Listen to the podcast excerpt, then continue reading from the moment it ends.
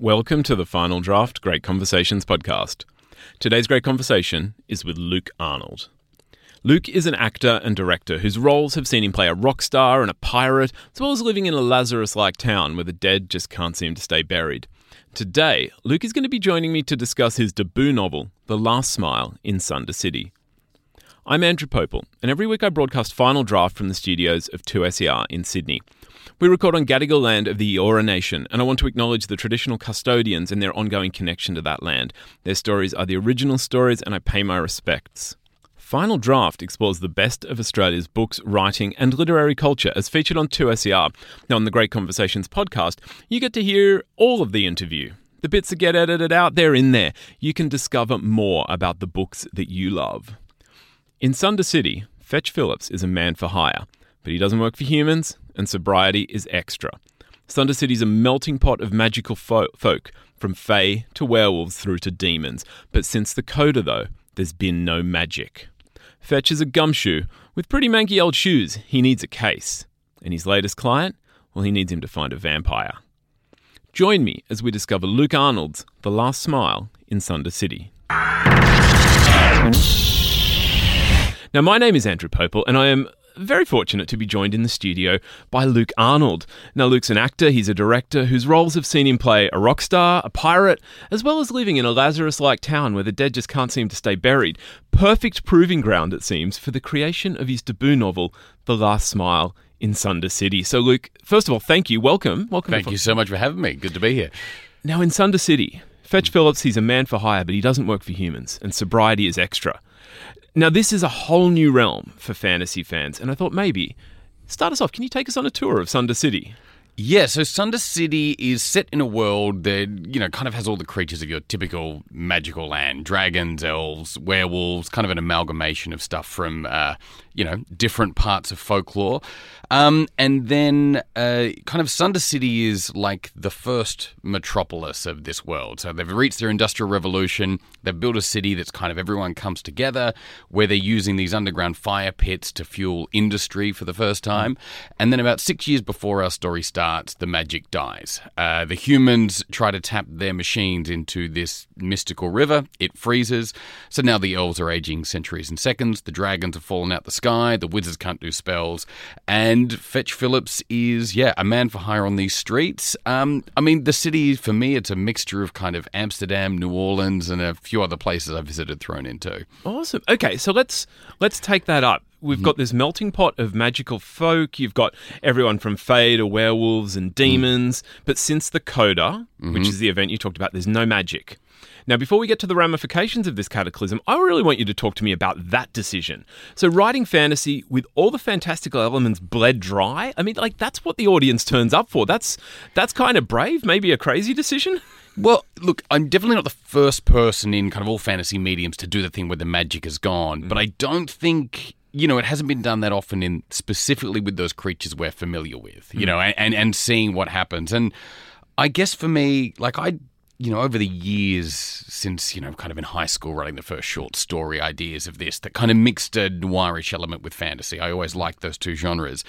Um, the decision to have the magic gone in this way, you know, kind of really came when I started writing this version. Um, I think it was a little bit about, and kind of that unlocked the whole thing for me because uh, I'm not sure the original impetus, but for me it was a little bit like that feeling like when we're kids, the world seems magical. And then we make these choices as we grow up and do these things to fulfill our ideas of what a grown up should be, what a man should be. And somehow it cuts us off from this, um, you know, that, that kind of splendor that we saw in the world, you know, felt connected to when we were younger. So that was a bit of the feeling. And then visually, it just lets me go crazy. It makes it feel, it does make it feel different. Um, and I always like, like, I don't know if you ever watched Return to Oz as a kid. Oh, now I was talking about some of the Oz spin offs. Is Return to Oz the really creepy one with the Wheelers? Yeah. It's creepy. It's so creepy. And I think there's something about like I love that feeling of it though. This like because even though there are things in Return to Oz that if you know if you'd only seen the Wizard of Oz movie that aren't there but they're mm. twisted and just that feeling of going into a world where we you know, we haven't walked the streets before it's happened, mm. but you just get a you get the sense of what was there mostly by seeing now the remnants and how people are dealing with it. it mm. yeah, it just seemed like an interesting take and one that I've enjoyed kind of world building two versions of this world at the same time. Okay, so I, I'm, I want to come back to the coda because the ramifications are fascinating for what you've done in the story. But a boring technical question mm-hmm. here: you're creating a new realm, and you know this realm of the imagination. It involves everything from the vast to the mundane. You need to know whether you know Fetch has got elastic sides or, or you know laces in his boots. But we we don't necessarily. It's a huge task to evoke this space in the reader's mind.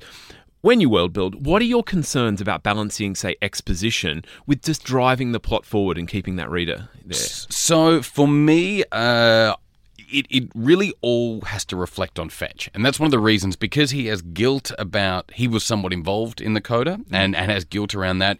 You know, one of the good things about that, it means that everything he talks about when he's describing what's happened to this species, that particular person, this part of the world or this city, he has a, an emotional connection to. So hopefully that helps it feel like it's. Um, yeah, it's part of what he's going through, not just an expedition exposition dump just for us. Um, and it's it's interesting with the first one. I do love because I love those old Raymond Chandler stories and some of those detective stories, which really allow a certain amount of wandering and a meandering kind of quality, as long as there's actually something going on for our character and they're on the on the trail of something. Um, so it was always a balancing act to go um, yeah, what what does it feel like Fetch wants to stop and talk about? What you know, and what would be what would be triggering his mind to want to go down that road, while also making sure it's you know somewhat connects to the mystery at hand, um, and. Uh, but yeah, but I think it's so. So they're the kind of things I think. Yeah, that the detective genre lets me do it a little bit, but and, and all round, I did a little bit of world building before, but most of it comes out of going, "Where's Fetch now?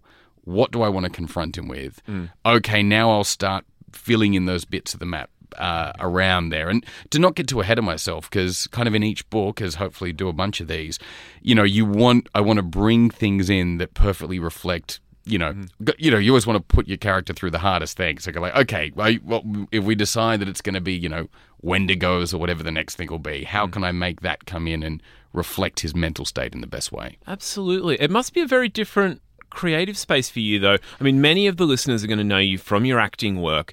You're bringing a character to life through your physicality, your interpretation of a role, but now you're on the page and you've got you've got a whole ensemble to bring alive. How how did it change the way you work creatively? Are they are they in any way related? They, they are related in a lot of ways. I, you know, they, I think they, they come from the same place creatively. Um, but it's I. It's funny. I can't really do both of them in the same day. I find. I think you know the cerebral place where I go to for writing.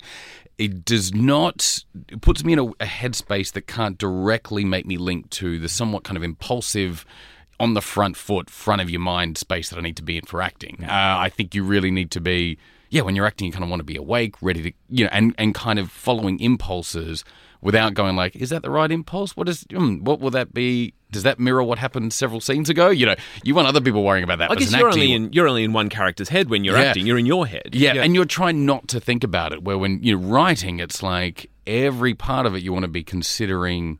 You know, every word going, is this the best way this could happen? What does that mean for everything else? What's the reader going to think? What's this character going through? How will that affect the other character?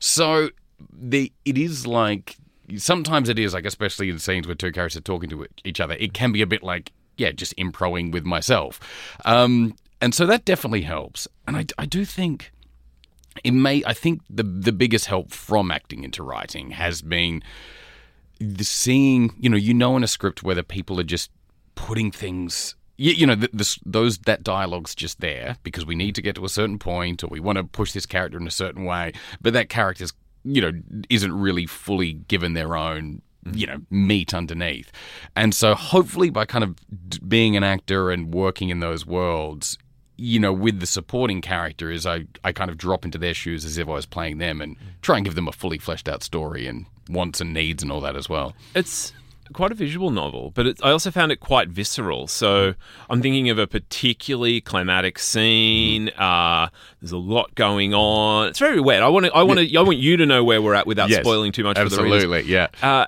did you find that those sensations came from the experience you have of, you know, kind of trying to evoke those sensations in roles? Yeah, I, I'm not sure really. I do know what you like. It is funny, like, yeah, going back through it, I do enter different states, I guess, with the writing and have kind of allowed him, you know, I think when Fetch does occasionally get kind of emotional or really into something, he, you know, he, his, the prose can change a little bit. It can, yeah, can, we can see a bit more um, sense and emotion and those things coming through. Um, yeah, I, I do think probably there is a part of me that in some of those moments I do a bit more of almost the performance art side of it comes back, you know, try and like get my thoughts and, you know, my, my typing to go with my thoughts and emotions and have it feel like one piece. Um, but yeah, and I do, I, I, that might be a side effect of, you know, having done some screenwriting and things, a bit of the visual side of stuff is that I do know, especially in this book, there aren't a lot of gaps in, you know, you know, same as when you're writing a screenplay, you kind of really want to know what, what the camera's looking at. And I do think there's a bit of that in the prose here that's kind of fallen over from that side of things. Absolutely. I mean, I feel like, uh, especially in noir, you don't have to say jump cut as much, but you mm. are knocking Fetch out. Yeah, And then yes. we, we, we come back to the story when he regains consciousness. Yeah. You've touched on Noir. Now, Fetch, he's a gumshoe in the mm. Dashiell Hammett, Raymond Chandler mold, and his client needs him to find a vampire. Mm. So, of all the dilapidated offices in all the post apocalyptic cities in all of the world, why'd you choose Fetch? Oh, uh, saying what? you- Why did I choose Fetch? Is how? Well, what, yeah. What does someone need to know that may about why Fetch is, is in this situation? He's, Yeah. you know, he's he doesn't work for humans. Sobriety's extra. He's a complicated man in a complicated world. I, I think I've checked, checked off a lot of cliches you have- and and as do I in this first book as well. Because in a way, I feel like Fetch is the kind of guy who, you know, saw the equivalent in this world of like a Bogart movie, mm. and and had an idea of masculinity. And you know, wi- without getting too much into his backstory, we see him kind of. I think he's always got an idea of what he should be and what the mm. and what the right thing to do is, but he can't ever seem to do it. Mm. And I think and it wasn't and i think there's something that even since writing this the first time it's getting more and more kind of in the news and you know as a, a daily thing i know lots of people are thinking about is kind of how do you do good in a broken world? Mm. Especially when you feel like you've kind of done some things to contribute to why things are the way they are. And every day you do a little bit more that you're not sure if it's actually pushing things in the right mm. direction despite all your best intentions. And so there is a bit of a feeling that I think when you open a fantasy book, a lot of people have a certain set of expectations, and they think, you know, someone's gonna, we're gonna have our protagonist in a place, someone's gonna deliver to them, you know, uh, some either an item or a mission, you know, that, and they're gonna maybe um and ah about it for a few pages, and then they're gonna be off, and then it's gonna be them against the world. Um, where I feel like Fetch is kind of more like someone I associate with, or that I see around me, dealing with the kind of internal struggles that I think us in our kind of modern world deal with. And so playing him off against the expectations of a fantasy world, and particularly this broken one, I think is continually interesting for me. And I get to ask a lot of questions through him that I ask when I'm, yeah, looking around at the world now and going, well, what do we do when these kind of people are in charge? And these, we, probably what we have to do to make a difference is a huge sweeping change of our lives that we go, is that worth it doing it individually? Do we have to try and how do we actually get up every day and do something that makes the world better for the people around you, for people as a whole, for yourself, and how possible is it to do? A word we haven't used yet is Mm. hard boiled, but Mm-hmm. I mean, Fetch is very much the hard boiled. You can't say Raymond Chandler and, and Dashiell Yeah. Hammett without, and Bogey Yes. without thinking hard yeah. boiled. Uh, so, I mean, a, a couple of really important questions when it comes to hard boiled. Uh, the first one, we've talked about Fetch's reflection, his ability to self reflect. Mm-hmm.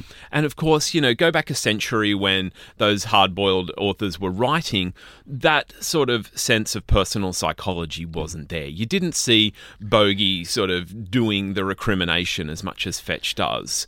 Uh, what did that bring to the character for you when you think about, say, the earlier influences? Yeah, I, I do think there's. Um, th- that was really intentional to go a bit deeper into that kind of mm. archetype. And I think, what, I mean, one thing I with the hard boiled thing, I do think.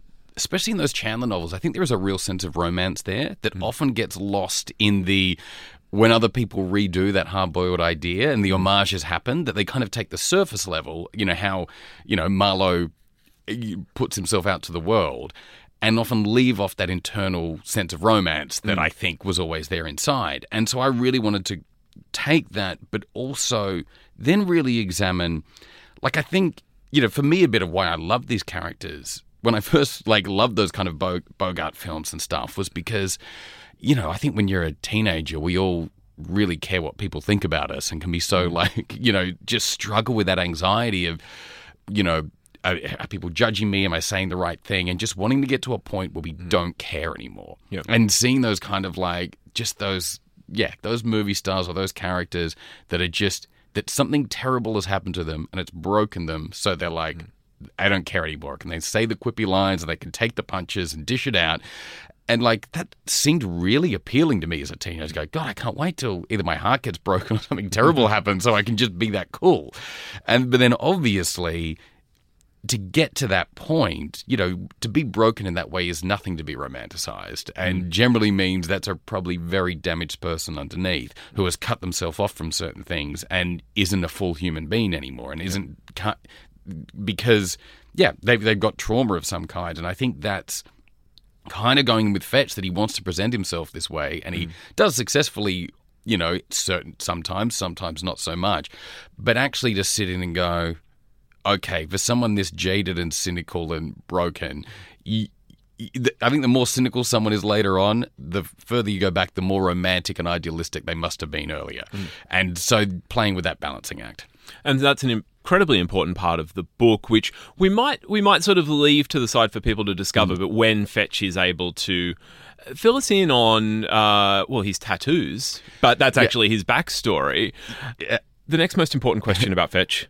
Uh, do you have a voice? Because a hard-boiled detective has has a voice. That's one of the things that is a thing about noir is that they're telling the story in that hard-boiled voice. Yeah, I uh, def- so I did the audiobook for this, which should be coming out soon. And yeah, I've always thought of Fetch as American, um, just because of yeah that hard boiled detective and. And so I kind of, with the audiobook, had Fetch and kind of the other humans as American and then played everyone else with an English or European accent, um, which kind of gave that little point of difference. So, yeah, um, but it's interesting. I had to kind of also lift it up for the audiobook because I was you know, I think I had a bit more of an alcoholic drawl and the fetch in my mind, but doing a whole audio book like that'll drag the whole thing out to be twice as long. So I had to wake him up a little bit. But um but yeah, I I do have a voice that you know, and and then we'll see like it, you know, I guess that's set for the audio book and while that's the version for that, you know, hopefully this is the kind of thing that other some other voices will get to come in, whether it's in you know TV or something else, and give them another voice as well. So I have mine, but I the beauty of a novel is that it it can be open to anyone. I already know people have read it with other accents in their head, which is really great. All right, I tried, dear listener. You are going to have to get the audiobook if you want to hear Fetch's voice in Luke's voice. Uh, but now we, we have the pieces in place on the board. Uh, we know a little bit about what the world looks like. I want to discuss what the novel tells us. Because two clear threads sort of ran through the action of The Last Smile in Sunder City for me. The Coda is this turning point in Sunder history. This is an establishing novel as much as it is anything else because this is a new world. And in the Coda, we have humans. They're jealous of their mystical brethren. They shut down the source of all magic in the world. That's that's a really establishment point. How mm-hmm. it happens is read the book, dear listener. So it felt like, firstly, it felt to me kind of like the uh, the climatic catastrophe that we are constantly flirting with. Um, you know, we've talked about how Australia's been on fire. Um, various parts of the world just seem to want to fall off because, as a species, we we just are not taking responsibility for the impact that we cause. Was that in any way in your mind? Because I mean, I just could not escape the coda being something in our future. Look, it, it, it, wasn't the intention behind it. Like, mm. it's hard to avoid it. And I think, yeah, my, as I kind of said before, my original ideas with it were much more about reflecting an internal, you know, mm. I, idea. But of course, writing it now, it's, you know, as I'm your second one's finished, and you know that'll be hope coming out hopefully sometime soon. Getting onto the third, more and more, it just is fuel for the fire as far as Mm. you know, right? What's happening in the world? Yeah, you as I said, you can't escape and you can't separate it. Um, and so, yeah, which I do think you know those big questions are really being asked, and I think, and, and there's interesting where I, I think the first book has a little bit of like you know, and I'm sure f- can sometimes frustrate some readers where you're going like, you feel like there's so much at stake still. Mm. Like, say, if this isn't in the aftermath or even the lead up, and you know, you've got someone who's still kind of dragging themselves along, doing a little bit to maybe you know mm. try and make things better, but this is huge stakes. Yeah, I- I guess it's only as we're talking about it, it's interesting because it feels like the the difference, I guess, is that in this world there was a thing that happened. You know, we're kind of past hmm. that, and there are still people around, and we don't know what it means.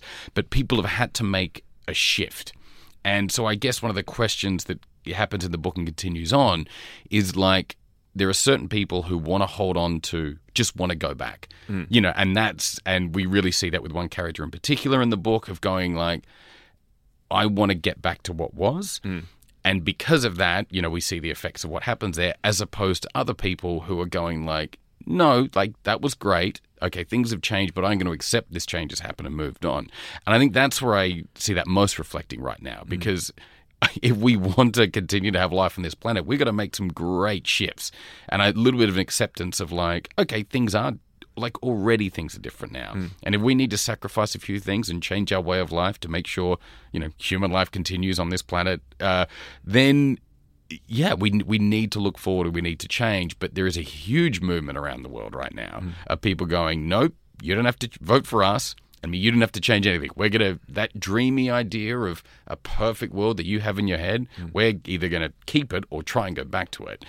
And I just think, yeah, it, which is a ridiculous idea that usually leads to destruction because you can't. Once things are moving forward, you can't fight it. So yes, that does influence the first book in some way. Another thread that wove in with this is in creating this climactic event, you also create a really clear blame narrative. We know who hmm. caused this to happen. And what the effect was, other than, you know, magic disappeared from the world, was it stripped the Fae, the, the vampires, the werewolves, all of the mystical creatures of this huge aspect of their heritage. Uh, they they essentially, I mean, many of them just die, but many of them lose what connected them to their their cultural being, um, because of the humans. Um, and that starts to read to me like a, a really kind of like colonial reflection, and this idea of the way you know particularly Anglo British sort of colonialism spread around the world, and without get you know without getting too deep here, caused a lot of the the precursor events that have seen us where we are right now. What was on your mind there? Am I going way off base, or is it just impossible not to reflect that narrative in writing these days? Yeah, I mean, I look. No, I think that is a huge part of it in mm. a way, and that's you know there are a lot of things. You know, I'm not someone who knows how to write with like I want to give this message at the end. It's much more an explanation if I have these questions and I'm you know, and I think mm. it's interesting to explore them through this world. And that's definitely one that I don't know if I even know how to talk about all that yet. You, you know, in because and that's kind of and I think that's reflected in Fetchin in this book. That mm. is a bit of a you know, and I think it is a really interesting time right now to know. Yeah, I don't. I don't know how much. I can't be explicit about it, but there's definitely a kind of absolute reflection of that, and that whole feeling of going like, I am a big part of the system that is hmm. making things terrible. And I don't know how to like be proactive about that. You know, where to be proactive, how where to support other people, when to step away. And you know, the fact we've got one of the humans as the lead in this hmm. book, you know, as the protagonist of this book, with a sense of going like, oh, I don't think, you know, with a going, we probably need to maybe get you out the way and have these other better people do it. That's absolutely all being explored in this. There's probably a lot of my own working out of those issues that go through that character and exactly what you're talking about. That was the brilliant thing because where that all culminated for me was uh, Fletch, uh, sorry, Fetch's self-loathing and recrimination because we see at various times this be a spur to action, but then also a huge break on action where he has to look at the way he has been feeling and the way that anger has he thought fueled him may actually have had a whole nother um, uh, you know, effect on what he was doing. And I think that speaks very much to who we are as readers. You know, picking up Last Smile Yeah. in 2020. Yeah, I look. I think it is. It's impossible to avoid. Like I'm writing in two genres that are that have been around forever. Generally, very white male genres. You know, both the kind of noir detective story and fantasy. You know, that kind of European fantasy with that stuff.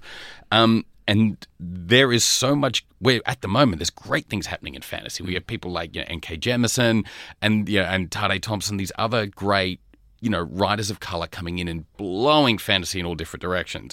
Um, so I do think it is interest, you know, and I kind of know, well, here's my little thing right now is, you know, backwards in some ways, but maybe a bit. What I'm trying to do a little bit is an explore, like, okay, me, you know, white male me writing in this world with these genres, but kind of working out how to play my part in that in some ways I hmm. think does reflect in there. Well, this is not all exactly what it's about, but there's no way that isn't bleeding into there as you know, you just work out how to be a good person, you know, in a world that we've been a part of damaging.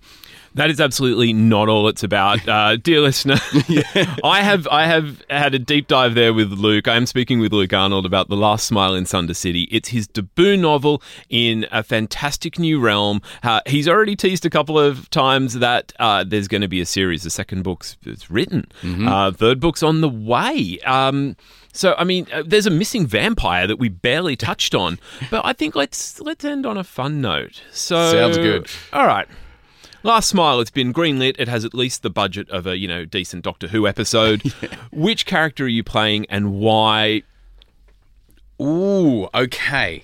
I Fetch, Fetch gets knocked out way too much. Like, it'd be dangerous for you to pick him. Abs- no, absolutely, and I think there's it, look if I got that opportunity to have it, you know, brought to the screen in any way, that mm-hmm. there's no way I'd be able to release myself into that role mm. and do it. I'd be all thinking about like I'm gonna, sc- you know, be, screw that up. So it'd be fun to come in as someone else.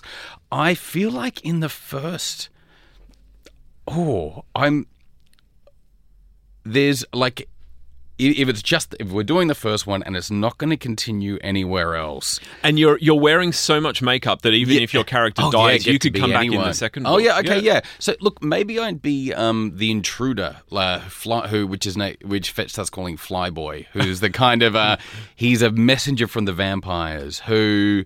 Yeah, well, won't say much more than that, but I like I, some of my favorite scenes are with him in there, um, which I think would be a good, yeah, that'd kind of be a fun one to come in. Not the coolest character, but uh, I like some of those scenes and some of that dialogue, so that'd be all right. Absolutely. Okay. Luke Arnold's Last Smile in Sunder City is the novel we are discussing. Luke, thank you so much for taking the time to come into 2SER. Thanks so much for having me. Really great chat. Cheers, man. That's it for this great conversation with Luke Arnold. Luke's debut novel is The Last Smile in Sunder City. Great Conversations is recorded on Gadigal land of the Eora Nation at 2SER's Broadway studios in Sydney, Australia, and the show is produced and presented by Andrew Popel. There are two new podcast episodes dropping this week, so if you want to make sure you get them both and every future episode, well, hit subscribe. Hit subscribe, maybe give us a review, so you get two new podcast episodes, but it helps other people find them as well. If you want to keep up with us too, you can follow us on Twitter, Instagram, Facebook. Just look for at Final Draft 2SER. My name is Andrew Popel. I will be back next week with more great conversations from Final Draft, and as always, I wish you happy reading.